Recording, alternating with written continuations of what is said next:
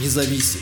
Новости Баренц обзор. Путин подписал указ о создании Ленинградского военного округа. В понедельник Владимир Путин подписал указ о восстановлении существовавших в советское время Московского и Ленинградского военных округов, что означает потерю этого статуса Северным флотом. Изменения вступают в силу 1 марта. Указ опубликован на российском портале правовой информации. Теперь Северный флот официально станет частью Ленинградского военного округа. Статус военного округа был присвоен Объединенному стратегическому командованию Северный флот 1 января 2021 года, что рассматривалось как отражение важности российских арктических регионов. С точки зрения географии, Северный флот до сегодняшнего дня был третьим по величине из пяти российских военных округов. Параллельно с этим упразднен Западный военный округ, вместо которого образован Московский и Ленинградский округа. В состав Ленинградского военного округа вошли республики Карелия и Коми, Мурманская, Архангельская, Вологодская, Калининградская, Ленинградская, Новгородская и Псковская области, а также Ненецкий автономный округ и Санкт-Петербург. Диктатор Путин подписал указ в тот же день, когда парламент Венгрии проголосовал за ратификацию вступления Швеции в НАТО в качестве 32-го члена Альянса. В декабре 2022 года российский министр обороны Сергей Шойгу заявил о необходимости ответных мер на вступление в НАТО Финляндии и Швеции. Учитывая стремление стремление НАТО нарастить военный потенциал вблизи российских границ, а также расширить Североатлантический альянс за счет Финляндии и Швеции, требуется принятие ответных мер по созданию соответствующей группировки войск на северо-западе России, отметил тогда Шойгу. Профессор Норвежского института оборонных исследований Катаржина Зиск согласна с тем, что нынешняя реструктуризация связана со значительным удлинением сухопутной границы с НАТО. Разделение Западного военного округа на Московский и Ленинградский военные округа, а также возможное подчинение последнему Северного флота флота является ответом на расширение НАТО на севере Европы и ожидаемые дальнейшие изменения в оборонной стратегии союзников, отмечала ЗИСК ранее в разговоре с Barents Observer. Она пояснила, что с российской точки зрения необходимо совершенствовать возможность ведения полномасштабных сухопутных операций вдоль границы с Финляндией и на Балтийском театре военных действий. Помимо создания Ленинградского и Московского военных округов, в указе Путина также говорится о включении незаконно оккупированных украинских Донецкой, Луганской, Запорожской и Херсонской областей в состав Южного военного округа. Изменения в структуре российских военных округов вступают в силу 1 марта.